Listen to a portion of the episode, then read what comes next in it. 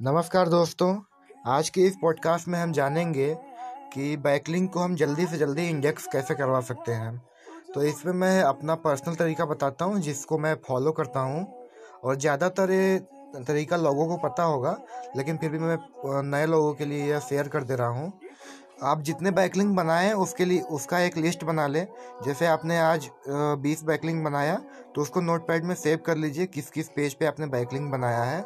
और उसको सेव कर रखिएगा। और उसके बाद आप एक वेब टू पॉइंट टू बनाइए ब्लॉगर पे और वहाँ पे एक पोस्ट कीजिए। पोस्ट में अपना आ, जितने बैकलिंक बनाए हैं अपने जिन जिन पेज पे उन पेज के लिंक डाल दीजिए और उसको पब्लिश कर दीजिए।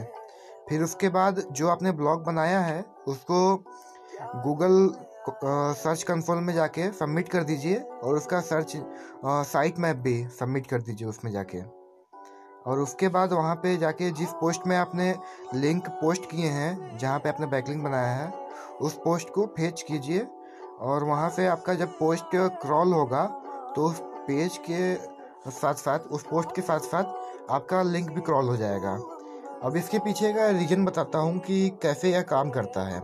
यह इस प्रकार से काम करता है कि आपको पता होगा गूगल का क्रॉलर जो होता है, आपके पेज को पहले फेच करता है और फेच होने के बाद वो आपके पेज के अंदर जो लिंक होते हैं, उनको वन बाय वन फॉलो करके उन पेज को भी क्रॉल करता है।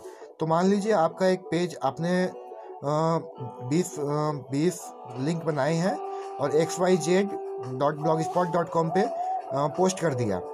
तो X Y Z blog spot dot com के पोस्ट को अगर गूगल का क्रॉलर फेच करेगा तो उसके साथ साथ उन बीस लिंक को भी फेच कर देगा और फेच करने के बाद वहाँ पे जो आपका लिंक होगा, वो उसको इंडेक्स कर लेगा। यही कॉन्सेप्ट है। उम्मीद है आपको समझ में आ गया होगा और इससे आपको हेल्प भी मिलेगी। धन्यवाद। अपना फीडबैक ज़रूर शेयर करिएगा।